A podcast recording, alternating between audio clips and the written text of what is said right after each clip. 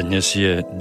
februára 2018 a na vašom slobodnom vysielači sa začína už stý diel seriálu relácií Bývam, bývaš, bývame, určených najmä vlastníkom bytov a nebytových priestorov v bytových domoch na celom Slovensku. Túto reláciu môžete nielen počúvať, ale môžete do nej priamo vstúpiť, ak zavoláte na banskobystrické telefónne číslo 048 381 0101 alebo napíšete na e-mailovú adresu studio@slobodnyvysielac.sk. Ak nás však počúvate priamo z našej internetovej stránky, môžete na zaslanie vášho podnetu alebo pripomienky použiť aj zelené tlačítko s nápisom Otázka do štúdia umiestnené vľavo na našej stránke. Príjemný večer želám nielen všetkým poslucháčkam a poslucháčom pri počúvaní našej dnešnej relácie, ale aj našej hostke, právničke Judite Laššákovej, ktorá prijala moje pozvanie a podeli sa s nami o svoj pohľad na témy, ktoré tu rezonujú už stý, teda jubilejný večer, teda dobrý, tak trochu slávnostný večer, Judit. Počujeme sa? Dobrý večer. Haló? No, volako nám ten Skype zo začiatku robí problémy, ale skúsme, možno sa to napraví. Ono sa to zvykne napraviť. Dobrý večer všetkým, ktorí počúvajú. Áno, je to trošička lepšie, len dosť veľký šum tam je, ale snáď to bude počúvateľné. Judit, my si týkame... Poznáme sa a naši poslucháči mali možnosť ťa v našich reláciách už zaregistrovať. Oslovil som ťa ani nie tak programovo, cieľene práve v dnešný stý deň, ale ono to náhodou tak vyšlo. A chcel by som ťa v tento deň poprosiť o jednu záležitosť. V týchto reláciách sa venujeme problematike bývania v bytových domoch na Slovensku a odvysielali sme, ako som už povedal, 99 relácií a toto je dnešná 100 relácia. Takže taká jubilejná a patrilo by sa možno zhrnúť to všetko, čo tu už odznelo, čo sa týka zákona, čo sa týka bývania, čo sa týka problémov v bytových domoch a tak ďalej. Všetko, čo tu bolo prebraté z jedného, z druhého konca, mnohokrát možno obšírnejšie, niekedy skratkovite, ale chcel by som ťa poprosiť o také zhrnutie, o takú košielku celej tejto problematiky a preto by som začal s tým, že všetko niekde začína a niekde končí. Tým samozrejme nechcem naznačiť, že dnešná relácia by mala byť posledná, ale smerujem to práve k tomu, že pred 25 rokmi bol prijatý zákon 182/93 a tam to všetko začalo. Tam vlastne začali tie veci, ktorým sa venujeme v týchto našich reláciách a bol by som rád, keby sa nám podarilo zhrnúť také základné body, ktoré z toho zákona vyplývajú s takým nadhľadom z pohľadu dnešnej doby, kam nás to doviedlo. Preto som povedal, že niekde niečo začína a niekde končí. Čiže kde to začalo, čím to začalo, ako to začalo, čo nás doviedlo do dnešného stavu, tak ako ho poznáme. No, teda dúfam, že už je to lepšie počuť. Áno, o troška lepšie, áno.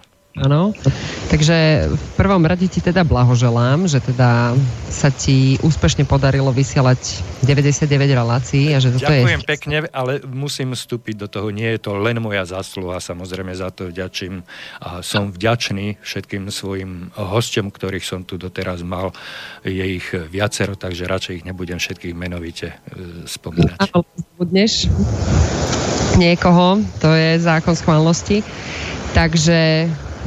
Blahoželanie máme za sebou, hovorím ako ešte raz, je mi cťou, že môžem byť teda súčasťou tejto stej relácie a ty si teda začal, že poďme si to celé zhrnúť tak ak teda nechceme ísť od Adama a od Evy, tak si zhrnieme to, čo sa stalo v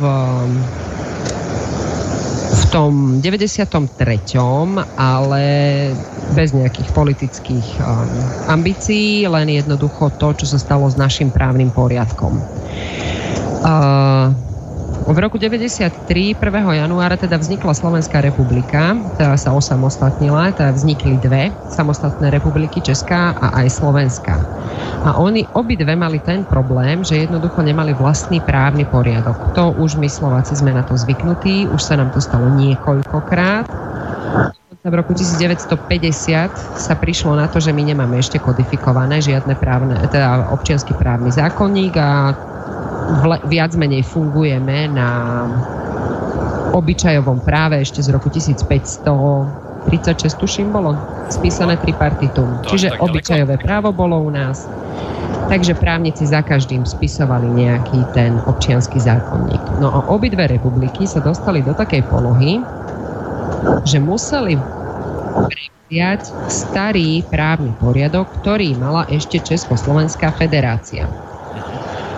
No a to sa nám stalo a stáva to dnes, pretože my máme občiansky zákonník z roku 1964. On prešiel mnohými novelizáciami, ale namiesto toho, aby... Povedala som, že bez politického? Bez politického, ale tej politike sa tak či tak nevyhneme. Nevyhneme sa tomu, pretože jednoducho myslím si, že by sa tu mohlo objaviť už nejaká túžba, alebo respektíve možno, že aj nejaký politik, ktorý by mal konkrétne riešenia na to, ako už konečne kodifikovať moderný občiansky zákonník, ktorý naozaj je potrebný. No, ale teda, prevzali sme Československý zákonník, teda občiansky zákonník z roku 1964, niekoľkokrát sme ho novelizovali. V tom 93. sa horúcou ihlou písali zákony. Ten, ktorý si ty hovoril, tá 182, on nie je výnimkou, on potvrdzuje to pravidlo, kde sa horúcou ihlou písali veci, pretože zrazu sme mali nejakú listinu základných práv a slobôd, zrazu všetky dohovory, ku ktorému Slovenská republika pristúpila, zrazu všetko platilo a jednoducho sa zistilo, že vlastne my v tej ústave našej z 1. septembra 1992 máme aj taký článok, že 20, čo je vlastne vlastnícke právo. Je to ľudské právo. Judit, prepač. Poprosím ťa, ak sa ti dá trošička bližšie k mikrofónu, že vtedy ten šum z pozadia trošku zanikol. Ak by sa ti dalo viacej na mikrofón hovoriť. Teraz ja neviem, že kde je chyba. Neviem. Takto. Teraz je to lepšie? Vynikajúce. Dobre. Teraz je to absolútne čisté. Dobre, takže sa tu zošablujem raz, lebo tie šable som nemala správne. Dobre. Tak vážení posluchači, tak toto je originál hlas našej právničky Judity. Bez toho šumu. Áno. Raz sa to naučím poriadne. A to sú len dva, no nevadí. Takže dostali sme sa k tomu, že teda v tom 93.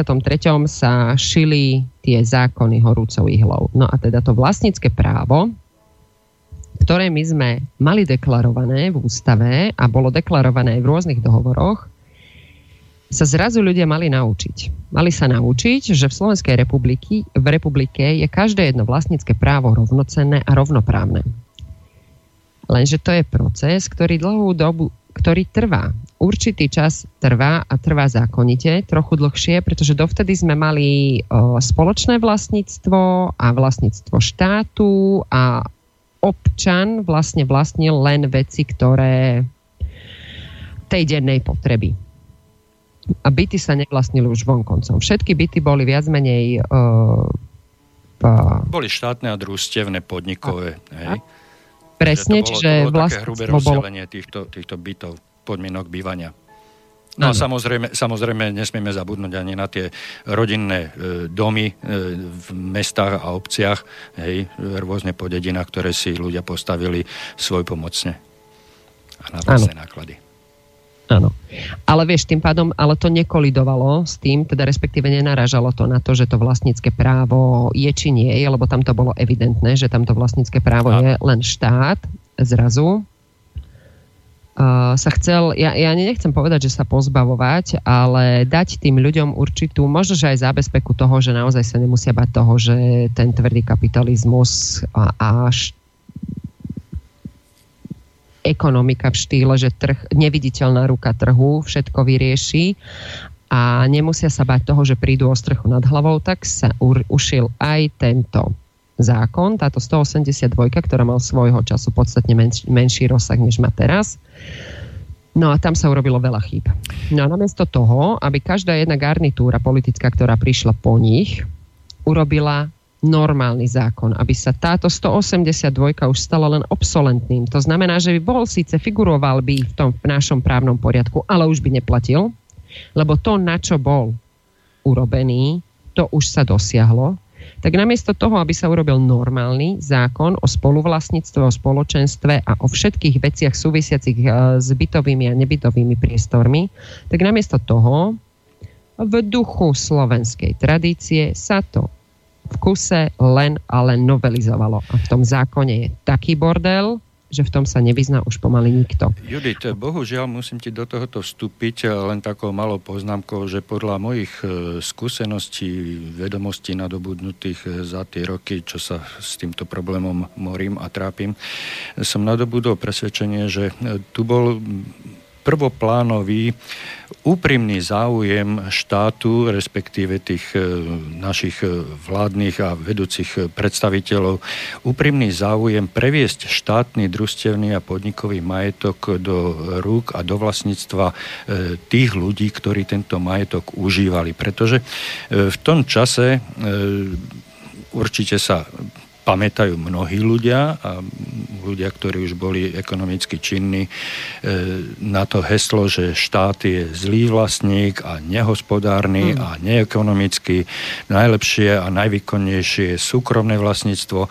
A v zmysle týchto hesiel bolo pristúpené k vytvoreniu tohoto zákona. No ale tak, jak si spomenula, že vznikom Slovenskej republiky sme vstúpili, alebo teda museli rešpektovať aj nejaké nadnárodné, medzinárodné zmluvy a dohovory, tak sme kládli dôraz na toto vlastníctvo a práve pod týmto tlakom medzinárodným sme prijali tento zákon, ktorý vlastne umožňoval, ešte raz hovorím, umožňoval previesť štátny, družstevný a podnikový majetok do osobného vlastníctva vtedajších nájomníkov, či už družstevných alebo štátnych bytových domov, respektíve podnikových.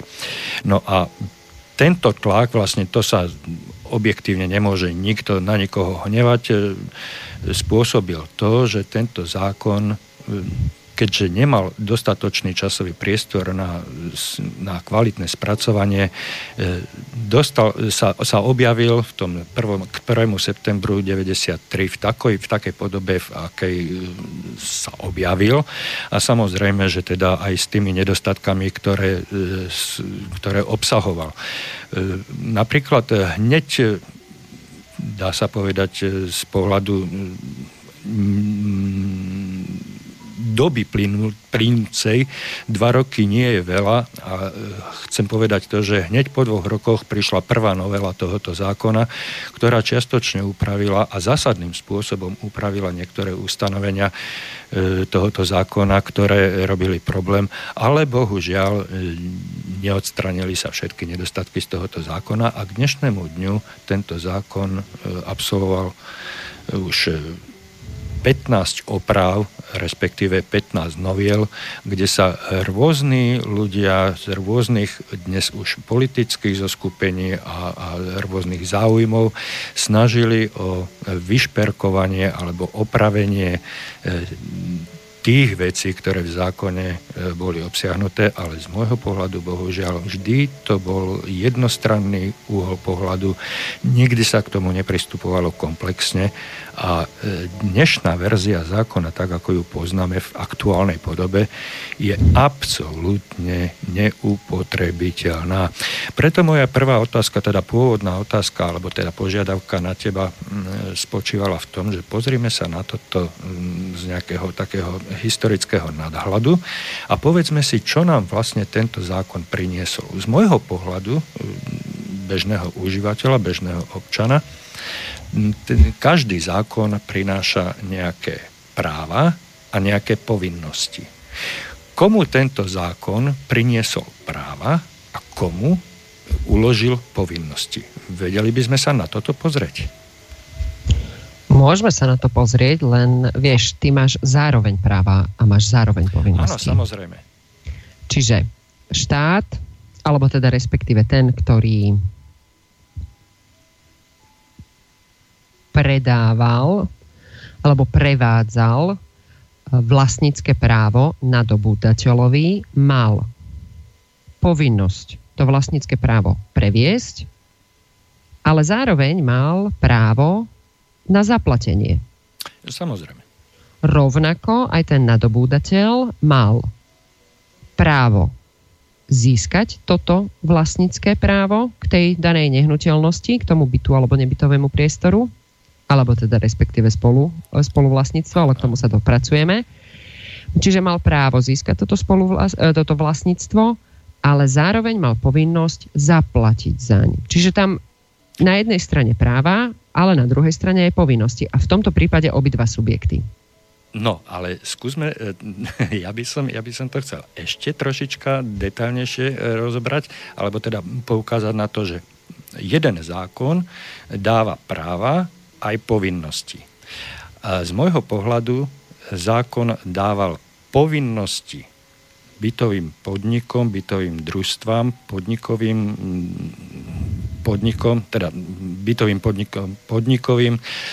štátnym inštitúciám, ktoré spravovali štátny majetok, ukladal povinnosť predať majetok, ktorý spravovali, a na druhej strane dával právo nájomníkom rozhodnúť sa, že či tento majetok si kúpia alebo nekúpia. Títo nájomníci mali právo slobodne sa rozhodnúť. Hej. Čiže na jednej strane štátne a družstevné inštitúcie mali povinnosť, ak bol na strane nájomníkov záujem o tento majetok. Áno, toto sedí. Toto takto sedí. S tým, že samozrejme, ak sa teda ten nájomník rozhodol, že to kúpi, tak mu automaticky, tak ako som hovorila predtým, vznikla aj tá povinnosť úhrady.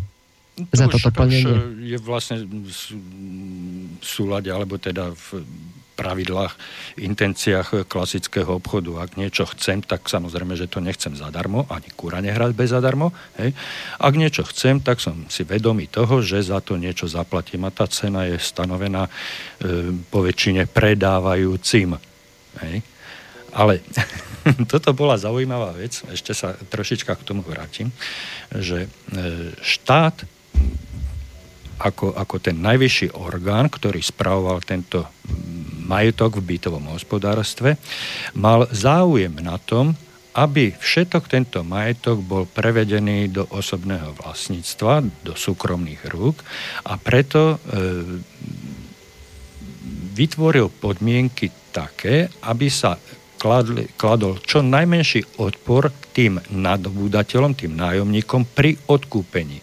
Čiže on stanovil tak nízku cenu, dnes už vieme, že to bola zostatková cena tých bytov a nebytových priestorov, pretože sa väčšinou jednalo o viac menej staršie bytové domy. Samozrejme záleží od toho, že ktoré boli kedy postavené, ale tie prvé už mali 40-45 rokov napríklad v tom 93. roku. A postupne, ak boli stavané, tak sa odvíjal aj od toho ich vek, ale prakticky bola stanovená zostatková hodnota toho majetku, ktorý bol prevádzaný do súkromných rúk. A táto zostatková hodnota bola pre nadobudateľov veľmi, veľmi zaujímavá, veľmi interesantná a teda bola takým hnacím motorom alebo olejom do ohňa pre nájomníkov k tomu, aby prejavili záujem o odkúpenie si určitého majetku za zostatkovú hodnotu. To bolo aj upravené samotným zákonom, že len po určitej dobe sa to mohlo predať ďalej tak, aby tieto výhody niekto nemohol zneužívať. Ale to už by sme zachádzali do veľkých podrobností. Takže vrátim sa k tomu základnému rozdeleniu. Zákon 182 priniesol povinnosti štátnym a družstevným a podnikovým organizáciám spravujúcim bytový fond. Priniesol alebo uložil povinnosť tento bytový fond predať, ak nájomníci prejavia o tento bytový fond za zostatkovú hodnotu záujem. No a týmto sa to vlastne spustilo. No a ako sa to spustilo, dostávame sa k tomu mechanizmu. Spustilo sa to zmluvou o prevode vlastníctva bytu. Čo by sme si o tomto mohli povedať? Zmluva o prevode vlastníctva. Takto, vlastníctvo, tam existuje tak, sa tomu hovorí, že triáda vlastníckeho práva. To sú tie tri podpráva, ktoré toto vlastnícke právo má. Prvé je držať, ty máš tú vec, máš právo ju držať, po druhé máš právo ňou disponovať a po tretie máš právo užívať a požívať jej plody. Hej? Ak máš sad, tak tie jablka, ktoré urodia, tak to je samozrejme tvoje vlastníctvo, môžeš tieto plody požívať. A čo sa týka kúpnej zmluvy, tá sa týka presne toho druhého podpráva, z tejto triády vlastníckeho práva a to je presne to disponovanie. To znamená, že každý jeden vlastník má oprávnenie, aby disponoval, to znamená v tomto prípade prevádzal to vlastnícke právo na inú osobu. Nadobudnutie vlastníckeho práva, keď si to tak rozdelíme, tak buď môže byť originárne alebo derivátne. Sú spôsoby tak. Ten originálny, to znamená ten pôvodný. Buď tú vec vydržíš, buď si vytvoríš novú vec, spracuješ cudziu vec, alebo máš nejaký prírastok tej veci, tak to je ten originálny, ten pôvodný. To znamená, že nikto iný predtým tú vec pred tebou nevlastnil. A ten derivátny, to je ten odvodený. A tam sú dve podformy. Buď ide o prechod vlastníckeho práva, alebo o prevod. Ten prechod je najjednoduchšie si predstaviť ako dedičstvo. Tamto vlastnícke právo prechádza na toho nového vlastníka. Ale nás, čo sa týka zmluv, zaujíma hlavne ten druhý spôsob tohto odvodeného spôsobu a to je prevod a to je tam prevod vlastníckeho práva, ale zmluvou. Dobre, Judita. No a Judita, tu môžu byť... Zastavím ťa, pretože máme na linke poslucháča a naši poslucháči majú vždy právo dokonca aj pred našimi hostiami. Takže poprosím ťa, nezabudni, kde si skončila a možno tam budeme pokračovať. A ja sa teraz pýtam, koho máme na linke? Dobrý večer. Dobrý večer. Tu poslucháč Vlaco z Bratislavy. Dobrý večer. Ja nechcem rušiť vašu debatu ohľadne zákona 182, ale mal by som takú otázku a možno aj námet do ďalších relácií a chcel by som sa zamerať na to ohľadne platby tarify za istič, teda elektrickej energie. Mám taký pocit, že vo väčšine bytových domoch sa platí tarifa, akoby tie priestory a spoločné priestory a nebytové priestory boli využívané podnikateľskými subjektami. Čiže tá zvýšená tarifa. Ak dovolíte, mám jednu podotázku. Bavíme sa o platbách za istič ako taký, alebo za odber elektrickej energie? Za odobratú energiu? platbu za odobratú energiu. Aha, takže to je rozdiel. Týmto otázkam sme sa venovali už v minulých reláciách, ale určite, ak máte nejakú konkrétnu otázku, môžeme sa, neviem, či ešte v dnešnej, ale v niektorej z budúcich relácií určite tomuto venovať. Takže môžete... Môžem sekundu na to, do toho vstúpiť? Mhm. Môžem? Áno, ja vás poprosím, keby nadiktujem vám svoj mail, keby ste mi tam vedeli odfotiť tie, naskenovať, alebo respektíve hoci aj cez telefón, nafotiť tie tarify konkrétne, ktoré myslíte. Môže byť? Áno. Viete si písať? Áno, viem si písať. Dobre, takže Judita. Ako? L. Judita. Aha. L. Judita. Judita L. blog. Aha, Judita L. blog. Blog. @ gmail.com. Poprosím vás, aby ste mi tam poslali tieto veci, lebo naozaj z hlavy to neviem a nechcem sa k tomu vyjadrovať, ak som to nevidela a aj bez toho, aby som si pozerala konkrétne znenie konkrétneho zákona. A ak to bude zaujímať aj viacerých, alebo respektíve po prípade, keď si to pozriem, tak ti to, Igor, môžem poslať, že čo som našla a môžeš to potom po prípade prečítať v ďalšej relácii. Jasné, ja sa ti chcem. Dobre, lebo teraz nebudem, naozaj to by som od brucha strieľala a to si netrúfnem. Ja si to pozriem a dám vám vedieť. Dobre? Samozrejme, ja sa ti chcem aj takto veteri... Takto veteri sa ti chcem veľmi pekne poďakovať za promptnú reláciu. Do počutia, majte sa pekne. Chcem sa ti veľmi pekne poďakovať za promptnú reláciu na problém nášho poslucháča. A samozrejme tejto debate, teda tejto téme sa môžeme venovať aj podrobnejšie, aj konkrétnejšie. Napriek tomu, že ako som už povedal, tieto otázky sme už rozoberali v našich reláciách, ktorých bolo predošlom období už 99, ako som povedal, máme dneska 100. Zapamätala si, kde sme skončili? Áno. Áno? Ďakujem pekne. Tak pokračuj, prosím. Áno, zapamätala. Prešli sme si to, že teda máme ten odvodený prevod alebo nadobúdanie vlastníckeho práva a to môže byť buď teda tým prechodom, čo som hovorila, že najjednoduchšie je to pri tom dedičstve a tým prevodom a to zmluvou. No a zmluvy, ktorými môžeme preniesť vlastnícke právo, alebo teda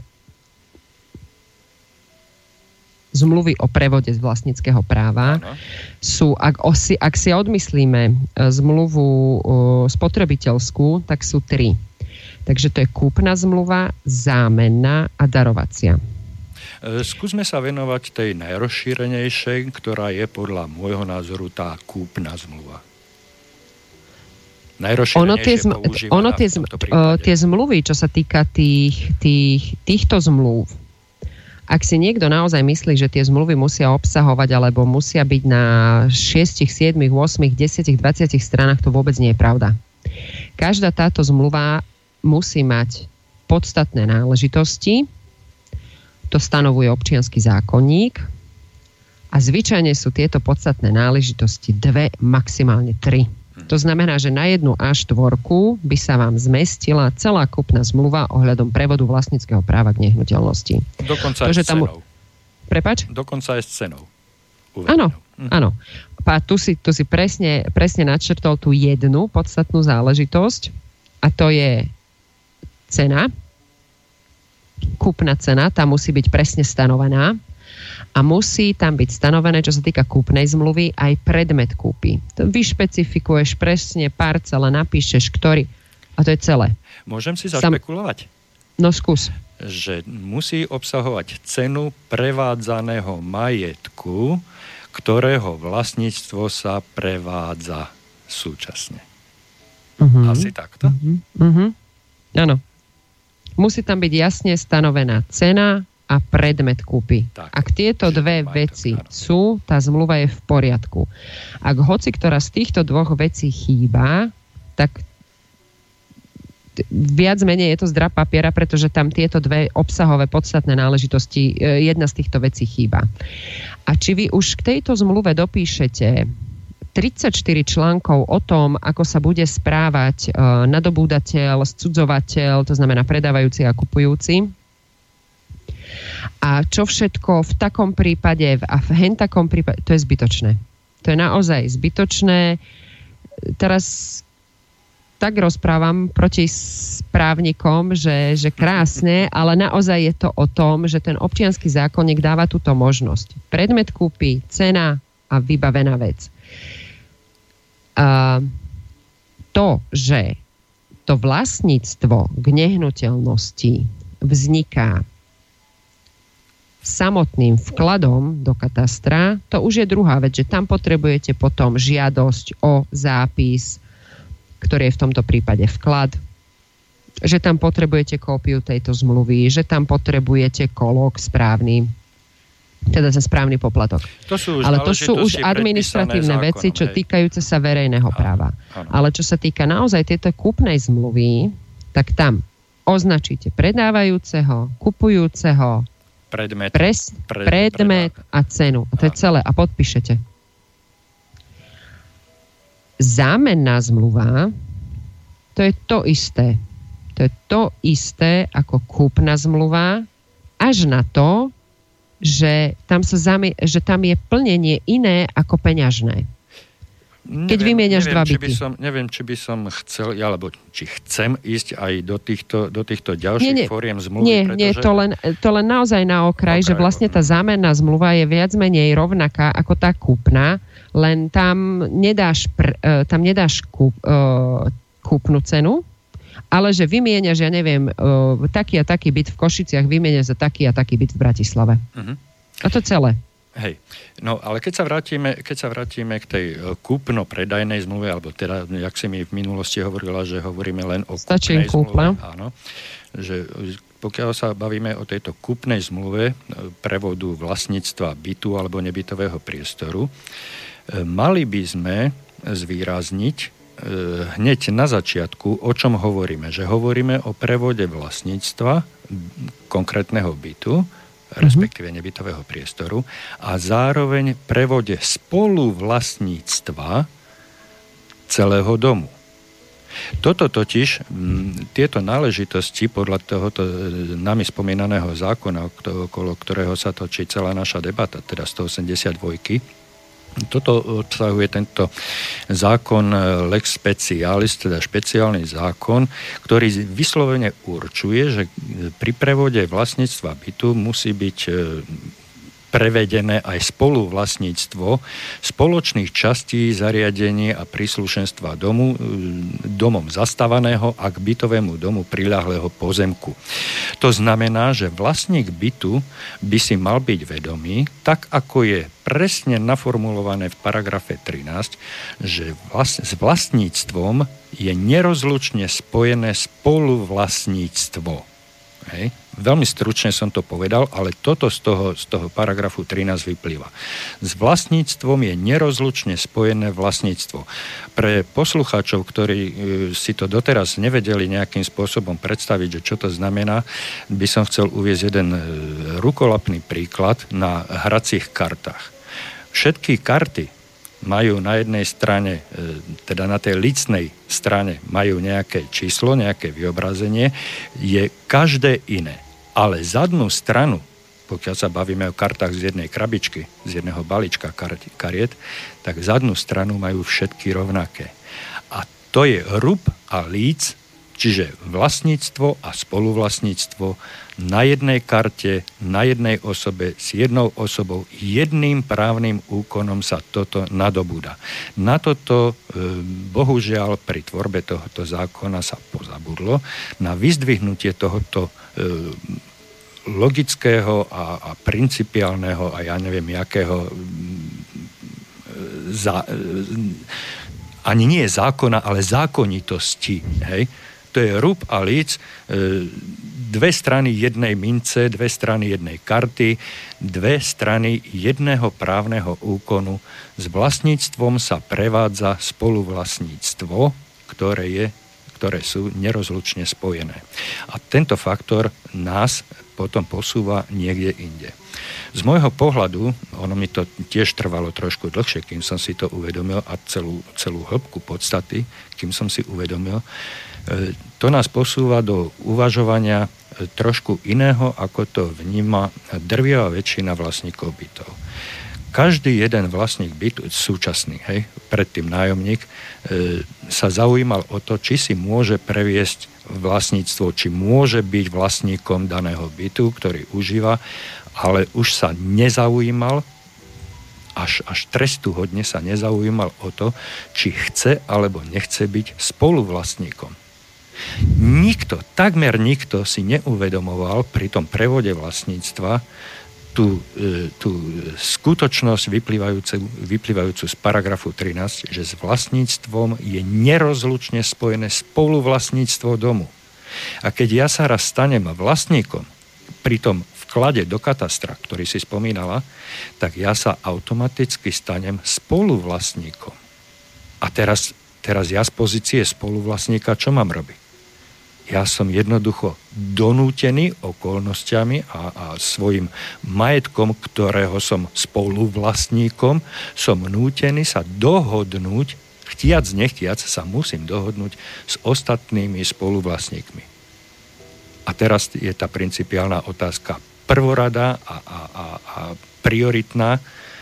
Chcem sa ja s niekým dohodnúť? Som ochotný sa s niekým dohodnúť, ako budem niektoré veci robiť, ako budem niektoré veci opravovať, ako ich budem financovať, ako budem o nich rozhodovať.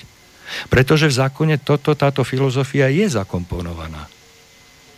Máte napríklad, myslím, že v paragrafe, teraz strieľam od pásu číslo paragrafu, ale v jednom paragrafe je uvedené, že vlastníci sú povinní, majú právo a povinnosť zúčastňovať sa na schôdzi. Ešte raz hovorím, vlastníci majú právo a povinnosť zúčastňovať sa na schôdzi a ako spoluvlastníci, ešte raz, ako spoluvlastníci rozhodovať o všetkých spoločných častiach, zariadeniach, príslušenstve domu a pozemku. Čiže nie ako vlastníci, nie ako tá lícna strana karty, kde máte každý svoj obrázok, ale ako rubová strana tej karty, kde máte všetci rovnakú potlač, hej?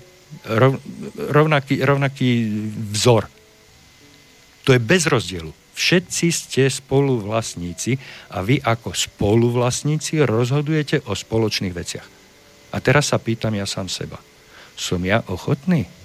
Som ja schopný sa dohodnúť so svojím susedom, ktorý sa skôr či neskôr stane tiež spoluvlastníkom toho istého majetku, ktorého som spoluvlastníkom aj ja? A toto je otázka, ktorú bolo potrebné riešiť úplne na samom začiatku a nikto to neriešil. Aký je na to tvoj názor, Judita? Ja nad tým rozmýšľam, keď sa tak nad tým zamyslím, že to je čisto filozofická otázka, pretože keď si uvedomíš, že Československo od toho 48. do toho 89. čo je spoločné, vlastne nie je nikoho. Tak sa o to nemusím starať. Však štát sa postará. Áno, takto nám to bolo tých 40-50 rokov tlačené do hlavy. Áno, až kým si to nenaučil. No a tým pádom všetci si naozaj myslíme, že ja neviem, to, čo je moje, je len to, kde ja v tej obývačke sedím, alebo, lebo teraz sa už bavíme naozaj iba o tých bytoch, hej? Nebavíme sa o nehnuteľnostiach vo všeobecnosti. Tak v tom byte, že teda vlastne moje je len táto časť, nie. Mne patrí aj tá pivnica, ktorú k tomu mám, mne patrí aj schody, mne patrí aj výťah a ja neviem, čo všetko ešte možné. Áno, ale tu len podotknem, že tie schody mi nepatria výlučne, ale som ich spoluvlastník s druhým susedom. Áno, ale nikto ti nepovie, ktorý schod je tvoj, pretože ty máš spoluvlastnícky podiel na každom jednom schode. Ja keby si mal z každého atómu toho domu ti patrí určitý diel. Tak by som to povedala, najjednoduchšie asi, aby takto tú judikatúru previesť do ľudskej reči. A ono totiž to, keď 40 alebo 50 rokov sa učíš to, alebo tie vtlkané do hlavy to, že štát sa postará, tak ty sa zrazu naučíš, že však tie schody ma zaujímať nemusia. Že sa nestarám. Ano. Nestarám. Na čo sa starať o výťah, náhodou sa niečo stane a bude horieť, však akože čo? Štát sa postará. No štát sa už nepostará, pretože toto spoluvlastníctvo, presne a správne si povedal, prevodom vlastníckeho práva k tomu bytu prešlo aj spoluvlastníctvo k spoločným častiam toho domu na každého jedného vlastníka.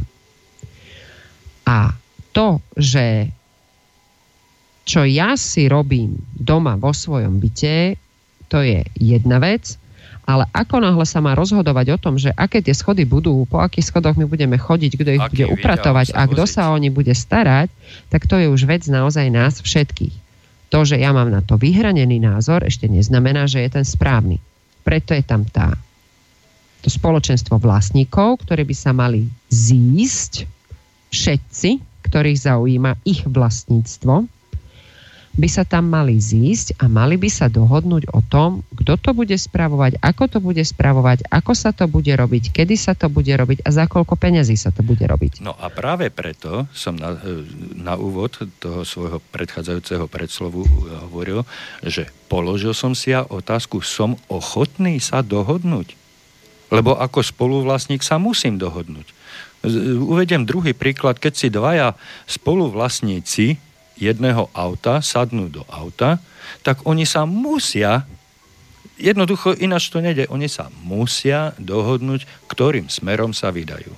Keď sa nedohodnú, tak sa nemôžu vydať, pretože jeden nemôže deptať alebo uplatňovať nejaké násilie na toho druhého. Jeden na druhého nemôžu uplatňovať násilie, že pôjdeme tam a basta. Nemôže rozhodovať jeden za druhého, ale oni sa musia dohodnúť. Musia to riešiť, pokiaľ sú dvaja, musia to riešiť konsenzom. Pokiaľ ich je viacej, tak môžu hlasovať. To sú tie nuancy toho rozhodovania, ale pokiaľ sú tam len dvaja, tak oni sú odkázaní, oni sú odsúdení dohodnúť sa. Ináč to nejde. No, aby som ti protirečila, lebo to by som nebola správny právnik, aby som ti neprotirečila, ten jeden vystúpi. Vieš? No, ale z toho, áno, ale z toho auta vystúpiť môžeš a tým pádom sa nedostaneš tam, kde sa dostal ten druhý. No, ale prečo, ale čo sa týka prečo by som mal vystupovať z toho auta, keď je to moje? Keď ja som spoluvlastník. Hej, nech vystúpi ten druhý. Áno, ale môžete sa dohodnúť na nejakom takom, že čo ja viem, poddelok budeš ty a v útorok budem používať auto ja. Pozor, ale už hovoríš o dohode. No to musí byť na začiatku tá dohoda. No presne tu sa dostávame k tomu jadru problému, ako ty hovoríš. Ale k tej dohode musíš dospieť. A o tom hovorím. No. Nech je to akékoľvek riešenie, vy dvaja sa musíte dohodnúť. A najlepšie písomne. A už uzatvárate zmluvu. Zmluvu môžeš uzavrieť aj bez toho, aby si ju spísal, len musíš uniesť dôkazné bremeno. To znamená, že musíš dokázať to, na čom si sa dohodol, a to je to najťažšie a to je to vždy to najťažšie a preto vždy všetci hovoria, napíšte to. Napíšte to na papieri, keď to je tak, je to tam a hotovo. Je to bezpečnejšie. Určite áno, lebo naozaj aj pred súdom sa to jednoducho ľahšie dokazuje. Predsa je len... Co je psáno, to je dáno tak. A môžeme sa na to písomné svedectvo, ktoré sme volakedy kdesi čosi podpísali, k čomu sme sa zaviazali, môžeme sa na to kedykoľvek pred akýmkoľvek inštitútom odvolať. Na tomto sme sa dohodli, takto to bolo a takto to má byť. Hej? A nemôže nikto povedať, že to som nikdy nepovedal, to som nikdy nepodpísal. Je to čierne na bielom a treba to rešpektovať. A tam vlastne smerujem k tomu, že pokiaľ máme tie dohody dobré, a máme ich písomné, máme ich archivované, nemusia byť dneska už ani písomné, môžu byť, jednoducho musia byť archivované a dostupné aj v budúcnosti, aby sme sa mohli na ne odvolávať. A pokiaľ sú tie zmluvy dobré, tak dobré zmluvy robia priateľov, partnerov. Hej, to sa všeobecne hovorí. No a na tom to záleží. No, ale vieš, aby som trošičku rýpla, tak jednoducho bola, kedy ti stačilo podanie ruky. Ano, dnes musíš mať ešte aj zmluvu o budúcej zmluve. To boli takže... tie džentlmenské dohody, lenže ako vy ženy obyčajne hovoríte, džentlmeni vymreli. A v tomto prípade potom asi si mi dal aj za pravdu, že teraz už tie zmluvy naozaj, lebo to podanie ruky už dnes sa dostávame mnohokrát do absurdných situácií, kde napriek tomu, že ústavný súd niečo vyriekne, tak nižšie orgány, dokonca policajné, ktoré sú povinné to rešpektovať, tak nerešpektujú. Nedávno sa mi dostal do pozornosti jeden článok, kde policia skonštatovala, že napriek rozhodnutiu Najvyššieho súdu, alebo Ústavného súdu, alebo ja neviem už akého súdu, to bolo vyriešené, vyrieknuté. Daný policajný orgán sa s názorom súdu nestotožňuje a preto to nebude uplatňovať. Týkalo sa to nejakej pokuty. Takže už si tu ozaj môže robiť každý, kto chce, čo chce a zákony, pokiaľ nebudeme rešpektovať, tak bohužiaľ. Ty nevieš, o čom bol ten článok? Lebo to by som si velice rada prečítala. Ja ho môžem nájsť, ak mi nezmizol volakde na Facebooku, to bolo kratučké, ale bolo to o tom, že išlo o nejakú 30-eurovú pokutu, ktorú účastnička nehody, nacúvala do nejakého auta, nebola schopná, ochotná zaplatiť na mieste. Nie je ochotná, bola ochotná, ale nenašla majiteľa toho nabúraného auta. Dokonca ho vypátrala podľa, ak sa dobre pamätám, podľa ZTP preukazu. Po nejakej dobe sa s týmto človekom skontaktovala, dohodli sa, zaplatila mu vzniknutú škodu. Polícia ju pokutovala za to, že k danej malej nehode, ktorú bolo možné vyriešiť ústnou dohodou, nebola privolaná polícia, tak za to dostala dotyčná pokutu 150 €, tá sa odvolala, pokuta vyskočila na 300 €, znova sa odvolala, riešil to teda ten najvyšší súd, alebo ústavný, alebo neviem jaký, to by som klamal. No a keď prišlo toto rozhodnutie najvyššej inštancie, tak to by som to povedal, tak z inšpektorátu dopravného, alebo teda od polície, kto to má na starosti, prišlo také vyrozumenie, že oni sa nestotožňujú s rozhodnutím, s odôvodnením rozhodnutia, a oni to rešpektovať nebudú. A naďalej vymáhajú tých 300, alebo dneska už neviem v jakej sume, od tej účastničky nehody, ktorá spôsobila cúvaním. No buď to bol krajský súd, alebo najvyšší súd, myslím si, že toto ústavný súd ešte byť nemohol. A tento orgán, lebo už nechcem to nazvať, dnes už nechcem byť zlá. A tento orgán, ktorý toto napísal, to mohol napísať, lenže automaticky mala nasledovať veta, že oni sa odvolajú, lebo aj tento orgán, tento napadnutý orgán sa môže odvolať, ale nemôže ísť proti rozhodnutiu súdu. To v žiadnom prípade. Ale oni dokonca ho spochybňujú, lebo ich právny názor sa nestotožňuje s názorom. To nevadí. Súd pozná právo, to je základ. No. A... Vieš, ale hádať sa s nejakými inštitúciami, ktoré lámu zákony cez koleno, tak to nemá význam. No ale odbočili sme od A prúdko sme odbočili od našej témy. Chcel som sa vrátiť k tomu, že najdôležitejšie rozhodnutie, ktoré mal urobiť každý jeden nájomník predtým, než sa rozhodol kúpiť byt, ten, ktorý užíval, než sa rozhodol ku kúpe bytu, alebo prevodu vlastníctva, ako sa to znešenie nazýva, tak si mal zvážiť, že či je ochotný spolupracovať s ostatnými spoluvlastníkmi toho majetku, ktorého on je tiež spoluvlastníkom, alebo teda potenciálnym spoluvlastníkom. A toto rozhodnutie mal urobiť predtým, než podpísal zmluvu o prevode vlastníctva a než táto bola zavkladovaná do katastra, pretože v momente, keď on sa stal vlastníkom, tak sa stal spoluvlastníkom a už mu nepomôže ani plakať. Pokiaľ to nepomôže. To v žiadnom prípade nepomôže a tak, ako sme si teraz povedali, že ako vzniká to vlastnícke právo, že tam máš ten pôvodný spôsob, hej, alebo si vytvoríš nejakú vec, alebo máš ten odvodený spôsob nadobudnutia, tak isto vzniká relácie, aj spoluvlastníctvo. Mm-hmm. Úplne presne tak vzniká aj to spoluvlastníctvo a tým pádom ale aj vykazuje také charakteristické znaky. Mm-hmm. Aj spoluvlastníctvo. Jedine teda s tým obmedzením, čo sme si povedali, že tam vlastníš tu, jak keby ten atóm. Áno. Určitý podiel toho atómu z tej spoločnej veci, hej? Áno.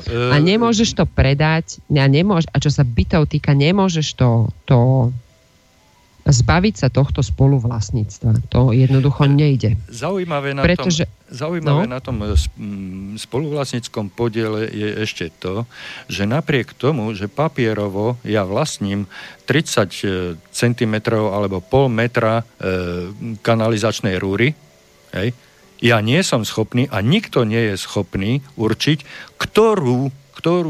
ktorého pol metra na tej rúre to ja vlastním. Hej. Že papierovo, imaginárne, abstraktne sa to dá vyčísliť, že v akom podiele som spoluvlastníkom. Tak, hej, buď zlomkom alebo percentami. Zlomkom, ale nie konkrétnou časťou. Že vyberieme teraz rúru, kanalizačnú rúru, tá má dĺžku, 20 metrov a teraz pol metra z toho je mojich. Ktorého pol metra? Na začiatku, na konci, v strede, v polovičke, ja neviem kde. Ale to dané percento, ten podiel je skutočne môj a je to neodškriepiteľné moje, hej, a musím sa o to starať presne tak zodpovedne, s takými povinnosťami a s takými právami k tomu pristupovať ako všetci ostatní spoluvlastníci bez ohľadu na veľkosť toho podielu. Pretože právo a povinnosť je nepodielovateľné. To nemôže mať jeden väčšie právo a druhý menšie, tak ako nemôže byť tehotná. Obidve ženy sú tehotné, aj tá, ktorá je v prvom mesiaci, aj tá, ktorá je v 5. mesiaci, aj v 7. Je raz tehotná, tak je tehotná. Samozrejme, že ten dátum hovorí o štádiu tehotnosti, ale tehotná je tak či tak. Aj jedna, aj druhá. A toto je o tom spoluvlastníctve. Hej?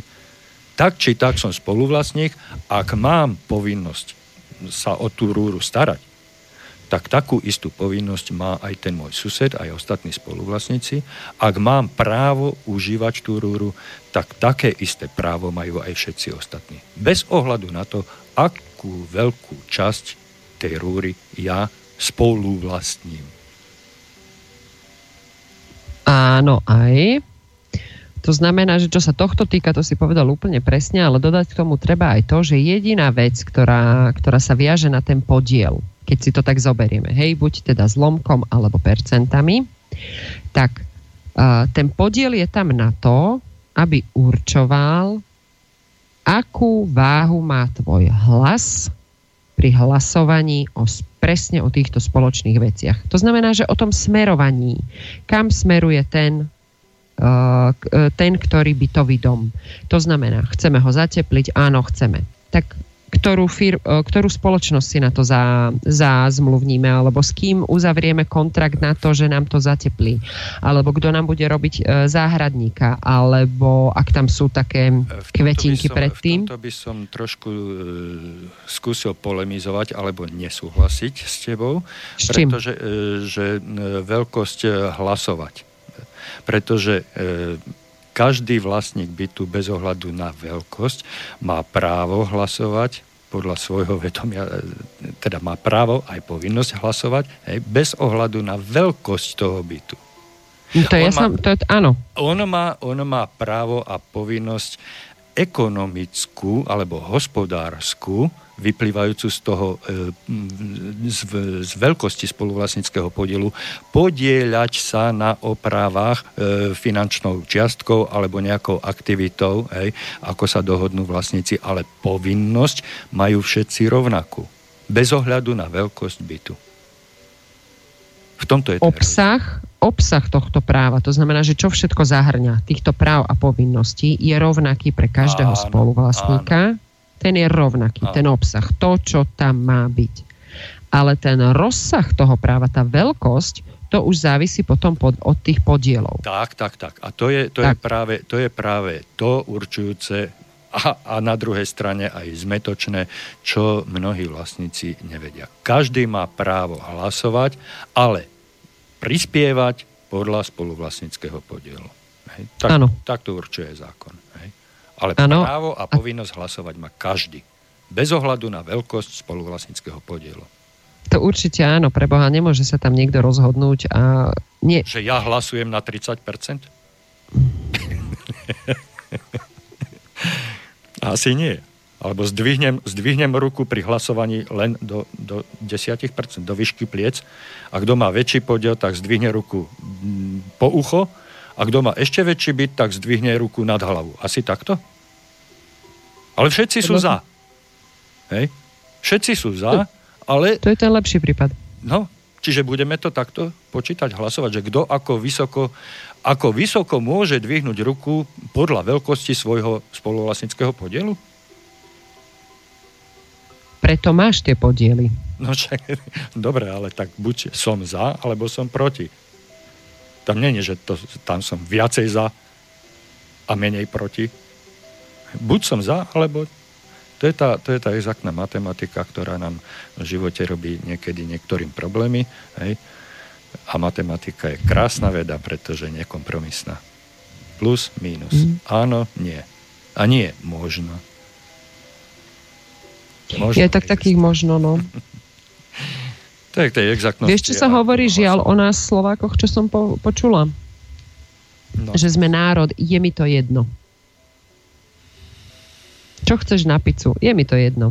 Čo chceš večerať? Je mi to jedno. Čo ti uvarím? Je mi to jedno. Tam ideme dnes? Je mi to jedno. A prečo to chceš? Lebo je to lacnejšie. To si teraz, nechcem nikoho uraziť, ale to si skôr toto bola skôr narážka na našich bratov. Judit, máme takmer hodinu za sebou. Dáme si pesničku a vrátime sa po pesničku. Koľko mám minút? Počkaj, pozriem sa do 3 minúty, necelé. Stihneš? Dobre, tak dúfam. Tak ti dám dve pesničky? Dobre. Ak by bolo možné, tak aj áno. Poprosím. Dobre, sekundičku. Hneď to spustíme, takže ide pesnička a po nej pôjde druhá. Dobre. Super, díky moc.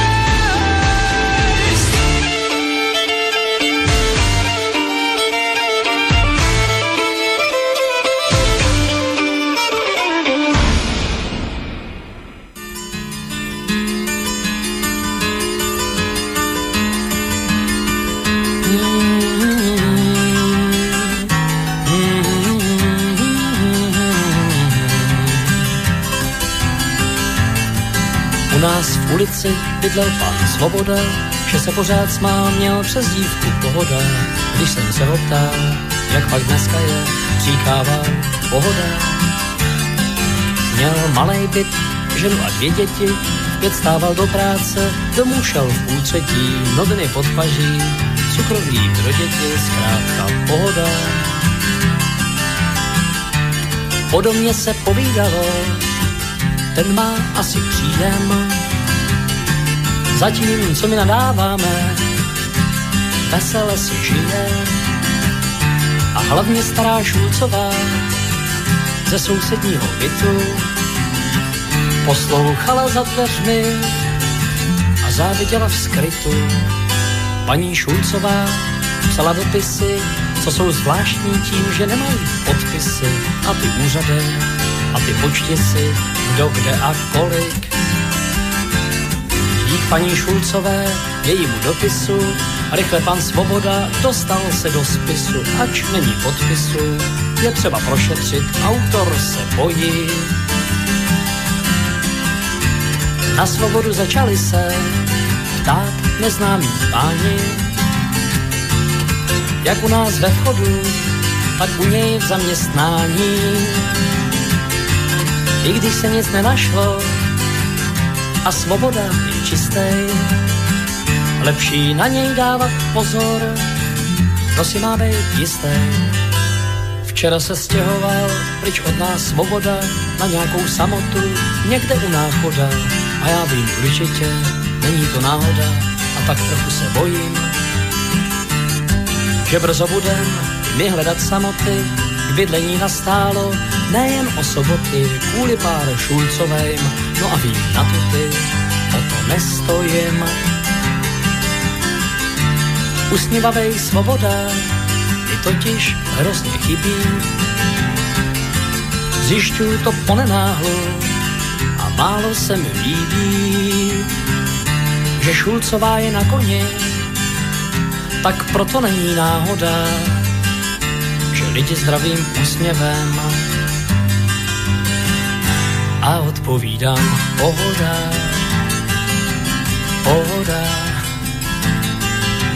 pohoda, pohoda. Keď som hovoril, že všetko má svoj začiatok a koniec, tak som mal pravdepodobne pravdu. Potvrdili to aj tieto 2 pesničky, ktoré práve dozneli. A jedna, aj druhá mala svoj začiatok a takisto mali svoj koniec, ale napriek tomu, alebo práve preto, keďže zo všetkých pravidel existujú výnimky, tak za takú výnimku môžeme považovať aj toto naše vysielanie relácií Bývam, bývaš, bývame, ktoré s tým dielom určite nekončia a budú mať pokračovanie. Dúfam, že bude mať pokračovanie aj tento náš dnešný rozhovor, kde máme ešte približne necelú polhodinku času na to, aby sme sa dostali k ďalším veciam. A dúfam, že máme Juditu na Skype. Áno, ešte raz dobrý večer. Som späť. Dobrý večer, ďakujem. No a my sa môžeme vrátiť k tej našej téme. Máš slovo? Môžeme. Mhm. Vieš, bavili sme sa o tom spoluvlastníctve, ktoré naozaj nie je presne špecifikované v tej 182, ale práve preto sa tomu venuje občiansky zákonník. A občiansky zákonník pôsobí v tomto prípade ako generálne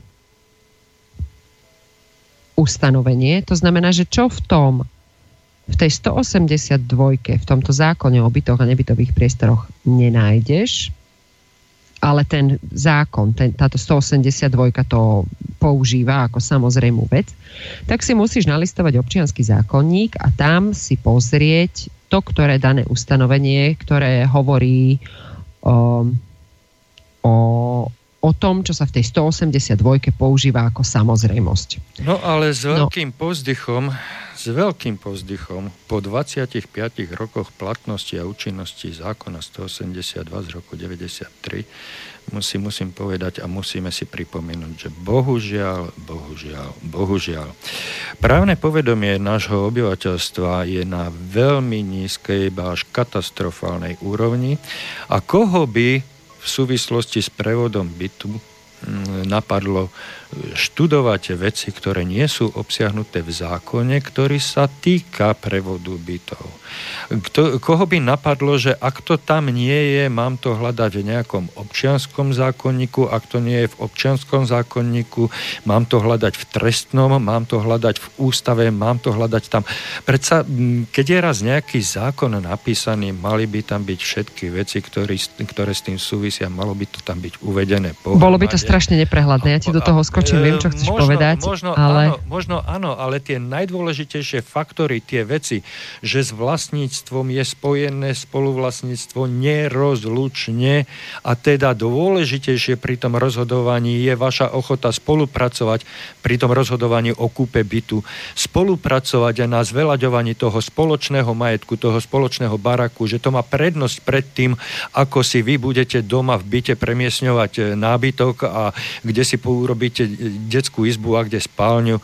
To sú vaše interné záležitosti, ale akým spôsobom sa budete starať o ten váš dom, to je dôležitejšie pre váš život, pre život v tom dome, v ktorom sa nachádza ten váš byt.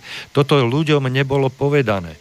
Toto ľuďom nebolo vysvetlené a preto z toho dôvodu sa týmto otázkam a problémom musíme vrácať my, pretože táto neznalosť a táto nevedomosť. Ja nikoho nedegradujem, nezhadzujem ani jeho intelekt, ani jeho záujem, pretože kde sa to tí ľudia mali naučiť? Nikto im to nepovedal, nikto nemal snahu im to vysvetliť a v zákone je to napísané tak, že ozaj to musíte hľadať lupou a tak, ako mi ešte v oných časoch Roman Ruik hovoril, hľadať v tom logické súvislosti. Áno, vy právnici, vy si to zoberiete a hľadáte súvislosti a keď to nie je tu, tak idem do hentoho zákona, idem do takého zákonníka a tak ďalej. Vy ste na to školení, vy právnici. Ale čo my bežní ľudia? Kto nás má poučiť? Takto krvopotne musíme k týmto veciam prísť, ako k ním prichádzam ja. Úprimne poviem, ja sa tomuto zákonu venujem od 97. roku. Nie od 93., kedy bol prijatý. Ale až od 97., kedy sa ma začal bytostne dotýkať. A dnes nachádzam veci v tom zákone, ktoré mi unikli. O ktorých som ešte pred pol rokom nevedel. Ale to, že sa v tom zákone dennodenne rýpem a hľadám súvislosti, hľadám logiku, snažím sa neslovíčkariť, pretože vo vašej právnickej lingvistike to je katastrofa. Niekedy ste bez urážky. Niekedy ste úzkoprsí, ako striktne dodržujete a dbáte na to, aby to bolo pomenované takto, ale mnohokrát vám unikajú významy tých slov, hej? A bagatelizujete veci, ktoré sú nad slnko jasné bežným ľuďom. Bagatelizujete a znižujete ich úroveň. A vnášate do tohoto pre nás, pre obyčajných ľudí, obrovský chaos. Takže toto som si potreboval povedať k tomu. Súhlasím. Ja s tebou súhlasím. Ono totiž to... Vieš... Právna úroveň, to je to minimum, čo by sa malo učiť na školách. Už myslím tým základné školy a stredné teda už vonkoncom, tam to by malo byť minimum. Pretože to lekár, právnik a stavbár, alebo teda respektíve áno, inžinier stavbár, tak to sú veci, ktoré sa ťa životne dotýkajú. To sú veci, ktoré, kde ide vážne o život. V prípade práva hlavne aj o majetok. Ale keď si zoberieš právo ako celok, tak keď do toho započítaš aj trestný poriadok, tak naozaj aj o ten život. Ale malo by byť, v práve by malo ísť hlavne o spravodlivosť. No. A čo sa týka toho nášho slovíčkárenia, tak niektoré tie ustanovenia ktoréhokoľvek zákona sú tak neprehľadné, že sa zvyčajne čaká potom nakoniec na to, čo povie ako tento zákon vyloží súd. Najvyšší súd, alebo teda respektíve poprípade ústavný súd, a tam nerozhoduje jeden. Tam sú kolegia, tam sú normálne senáty a tie vykladajú právo. To znamená, že my, právnici, počkáme, čo o tom danom ustanovení alebo čo o danom slovíčku povie najvyšší súd, a to potom sa snažíme, alebo respektíve to potom používame aj my v dennodennej praxi, s tým, že naozaj to nie je len o tom, že by nás škola nepripravila potom občanov už teda vonkoncom, ale naozaj jednoducho tam musí prísť správna autorita, čo by mal byť súd, ale tak počúvam od teba, že teda pre policajtov, pre orgány, nebudem ich komentovať, dobre, že sa nestotožnia s názorom súdu, ale ja si aj tak myslím, že oni to brali ako len ako podklad na podanie toho odvolania, po prípade odporu, ale my naozaj, aj my právnici, čakáme na výklad súdu, pretože je to tak... Ale prečo sa nedržíte vlastného logického uvažovania, sedliackého rozumu? Aj pri tvorbe tých zákonov. Však by to bolo tak jednoduché. Môžem ti, prosím ťa, do toho skočiť? Prepáč, toto...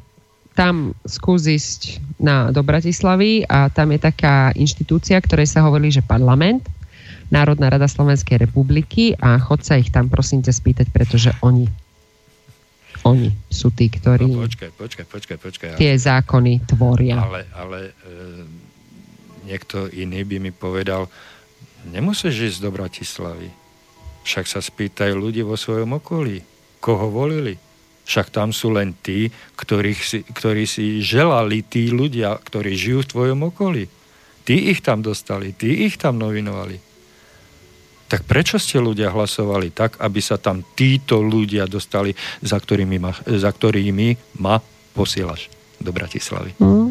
Však tí ľudia sa tam dostali odtiaľto z Banskej Bystrice, zo Žiliny, z Ružomberka, z Košic, zo Spišskej Novej Vsi, z Komárna.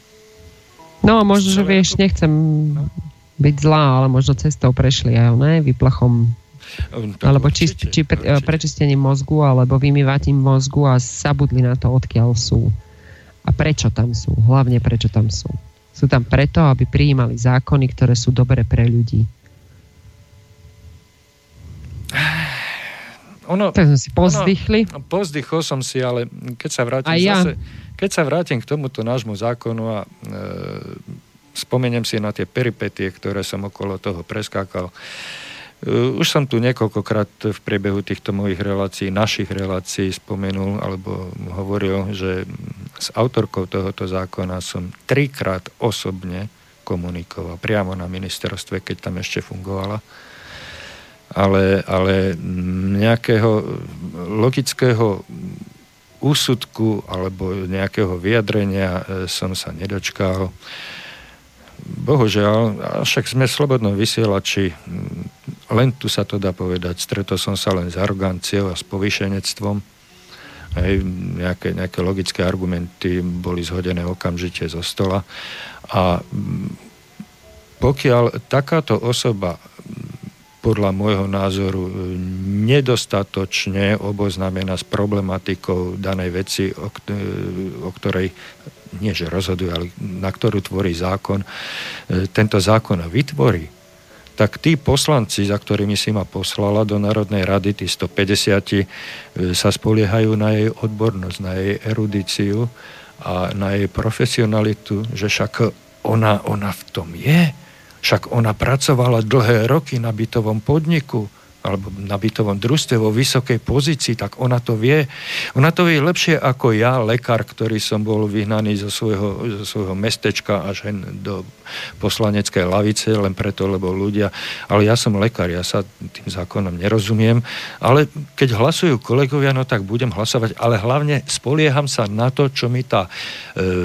profesionálne zdatná osoba ako zákon pripravila. A ja nemám výhrady. A keďže ja musím takýchto zákonov pripravených vo veľkých úvodzovkách, pripravených odborníkmi, schváliť niekoľko, no tak ja nemám nejak ani čas, ani chuť sa hrabať. Možno aj chuť by bola. Tak ti úprimne poviem, možno aj chuť by bola. ale nemám čas sa detailne oboznámiť s každým jedným zákonom. Dobre, druhý by povedal, však máš tam asistentov, nech ti tí poradia. Ale ja sa spolieham na profesionalitu a erudovanosť toho predkladateľa. Však ten by mal byť za to zodpovedný. A to je pekné, čo hovoríš, len ty hovoríš naozaj o tom, aký by to bol ideálny stav. Problém je v tom, že práve že títo odborníci... To je predstava nás, obyčajných ľudí, že takto to má fungovať. Áno, lenže títo odborníci to naozaj pripravia vynikajúco a potom to príde do Národnej rady a tam už začnú tanečky, lebo tam už ide potom o to, o lobbying, kto sa k tomu ako pridá jedno s druhým. Čiže v niektorých veciach je to, ako ty hovoríš, a teda dúfam, že takých poslancov máme, aj keď si teda naozaj už postupom času prestávam robiť ilúzie, ale na druhej strane naozaj spraví sa návrh, ten má hlavu, petu, dobrý úmysel, dobrý účel, dostane sa do Národnej rady a tam ti tvoje dielo, na ktorom si ty pracoval, rozcupujú poslanci. Nie si z našej ulice, tak ti to nepríjmeme. No. Uh-huh. Takže aj ten náš hlasovací systém, aj to je úžasné. Judit, takto. Ešte by som to uzavrel. Keď sme sa už dostali k tomu spoluvlastníctvu, keď zabudneme alebo odhliadneme od toho, že si právnička, spýtam sa ťa ako bežného človeka. Vážim si tvoje názory, pretože s tebou komunikujem už nejakú dobu a poznám spôsob tvojho uvažovania, ktorý sa mi celkom páči. A teda preto sa ťa spýtam ako bežného človeka, nie ako právnika. Keď sú spoluvlastníci, ktorí sú okolnostiami donútení spolupracovať, čiže sa musia na niečom dohodnúť, vytvárajú oni nejakú skupinu, nejaký kolektív, nejakú partiu? Sú oni nazvateľní takýmto nejakým pojmom? Skupina, združenia, áno? Sú. A sú pomenovateľní aj slovom spoločenstvo? Ak ich je viac ako traja, tak určite ešte aj z právneho hľadiska, áno. Zaujímavé. Toto niektorým ľuďom vôbec nedochádza. Že spoluvlastníci logicky, principiálne a úplne prirodzene spoluvlastníci vytvárajú spoločenstvá vlastníkov konkrétnych majetkov. A nie sú schopní sa s týmto stotožniť. Že spoluvlastníci chtiac, nechtiac sú členmi spoločenstva, daného konkrétneho spoločenstva. Spoluvlastníci konkrétneho majetku sú členmi konkrétneho spoločenstva spoluvlastníkov. Toto je nepriechodné, u niektorých ľudí. U mnohých... Neviem si to predstaviť, prečo. Už zo samotnej logiky veci preboha, keď tam bývame 20, tak sa na to musíme zhodnúť, pretože ja napriek tomu, že by som bývala na 7. alebo 8. poschodí, Mňa logicky musí zaujímať, čo sa robí na prízemí alebo v základoch a toho, čo býva na prízemí, tiež by ho malo zaujímať, že čo sa robí na 8. poschodí, kde je strecha, lebo ak tá strecha zateká, tak to bude mať neblahý vplyv aj na môj. Zbytočne teraz ja na prízemí. A teraz si zober. Keď prídeš, je to približne tak 50/50, myslím, percent. 50% správy bytových domov vykonávajú spoločenstva a 50% asi plus minus hore dole nejaké percento vykonávajú správcovské spoločnosti. Keď vojdeš do takého domu, kde správu domu vykonáva správcovská spoločnosť a spýtaš sa ktoréhokoľvek vlastníka bytu, že či je členom spoločenstva, on ti okamžite z luftu bez uvažovania povie, nie, ja nie som členom spoločenstva. My nemáme spoločenstvo. Pritom, ako sme si povedali, aj v zákone je to uvedené, ešte raz hovorím, paragraf 13. Každý jeden vlastník je spoluvlastník toho domu, toho majetku a teda prirodzene vytvára, alebo je prirodzeným členom spoločenstva. zoskupenia, skupiny, komunity, partie, bandy, stáda, húfu, ja neviem, čriedy. Nazvime to akokoľvek. Hej. To je črieda spoluvlastníkov alebo banda, ktorá sa nevie dohodnúť. Alebo ako ich nazvať? Nie. Zákon si na to našiel jedno slovičko, je to spoločenstvo spoluvlastníkov alebo spoločenstvo vlastníkov, pretože keď poviem, že sú spoluvlastníci alebo poviem, že sú vlastníci, tak to je jedno a to isté. To je rub a líc jednej a tej istej karty. Hej. Tí ľudia, áno, ja som vlastník, ale nie som členom spoločenstva. Ako toto môže niekto povedať? Ale z logiky veci pre Boha, ja dávam právo iným cudzím ľuďom, aby rozhodoval o mojom majetku? To sú veci, ktoré s tým súvisia. No, ale nie sú tí ľudia ochotní logicky uvažovať. Tak kde sme to? V akej spoločnosti? Pardon, spoločnosti? Spoločenstve? Ja neviem. Nie sú ochotní zamyslieť sa nad krokom, ktorý je o 3 cm od môjho nosa. Nie. Ja nebudem uvažovať nad tým, čo bude zajtra. Bože môj, skoro som si udrel do jednej časti našej spoločnosti. Oni majú taký zaužívaný spôsob života. Žijeme dnes a teraz. Tu a teraz. Čo bude zajtra, to nás nezaujíma. A dostávajú sa do veľkých problémov. Možno tušíš, ty určite tušíš, o kom hovorím, ale takto sa správajú vlastníci bytov a nebytových priestorov v našich bytových domoch. V 50% bytových domoch nie sú spoločenstva. Pre mňa je to paradox, pre mňa je to nepochopiteľná vec. Že zákon hovorí, že spoločenstvo je právnická osoba. Áno, je právnická osoba, ale len keď je zaregistrovaná, zapísaná v registri združení, v registri právnických osôb. Vtedy to spoločenstvo je právnická osoba. Len zákon to musí riešiť, pretože ty poznáš... Ale zákon to rieši. Fyzické osoby a právnické osoby a zhluk fyzických osôb, ale tak ako si ty hovoril. Ale aj tento zákon to rieši, len ľudia ho nevedia prečítať. Nie sú ochotní si to dať do súvislostí. Ale ten zákon to rieši. A potom sa všetci divíme, keď o nás rozhodujú bez nás. Ja sa nedivím, ja už mnohokrát len pozerám s otvorenou pusou, ale v mojom prípade aj hubou, lebo mnohokrát je tá huba nevymáchaná, poviem si, koľko razy viacej otvorenejšie to, čo si myslím.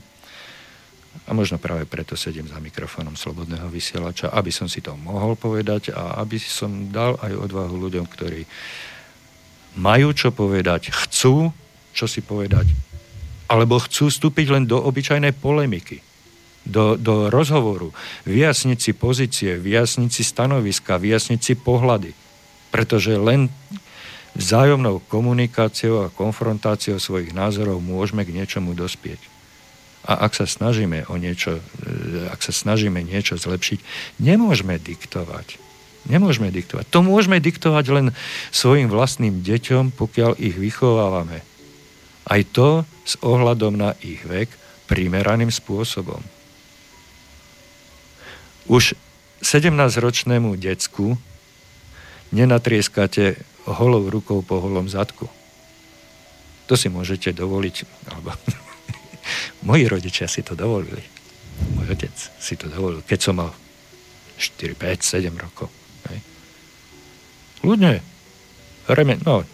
nie holou rukou, ale remeňom. Áno, fyzické tresty fungovali. Komenský takisto. Vtedy, keď som si to zaslúžil. Keď som dostal, spýtal sa ma výchovne. Vieš za čo? Áno, viem. A bola vec vybavená. Ďalej sme boli kamaráti, ale príšerne ma trestala moja mamina. Mamička na mňa nikdy nesiahla ruku. Ona si ma posadila pred seba a začala monológ.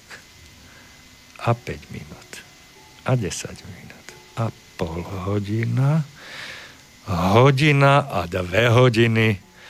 A Igorko si hovorí, maminka, keby si mi jedno strelila, vonku je tak pekne, mohli sme to mať za sebou. Čo je väčší trest, áno. No, ale o tom to je, že musíme komunikovať a musíme si vymieňať názory a snažiť sa ten život okolo nás nejakým spôsobom upratať do priateľnejších kolají a priateľnejších mantinelov. Ale to nebude bez toho, aby sme sami k tomu nepriložili ruku k dielu.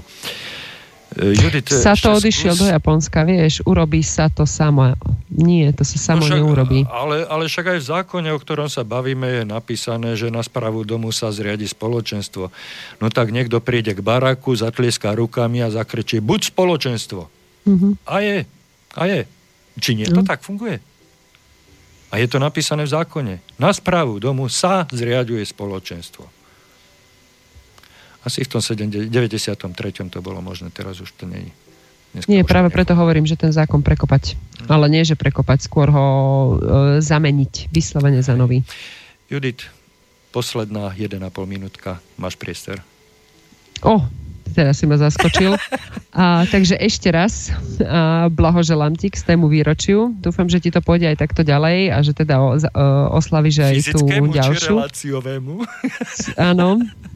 No, keby si sa pozrela na mňa, teda ja to koľko razy ráno v zrkadle vidím, že už aj tá 100 pomaličky. Vtipný. No. Vtipný. A myslím si, že skôr, že nám vadí téma veku, ale teda prajem ti ešte veľa, veľa úspešných relácií a určite sa nepočujeme naposledy. Ďakujem pekne za spoluprácu aj za gratuláciu k výročiu, k takému slavnostnejšiemu, všimnutivšiejšiemu.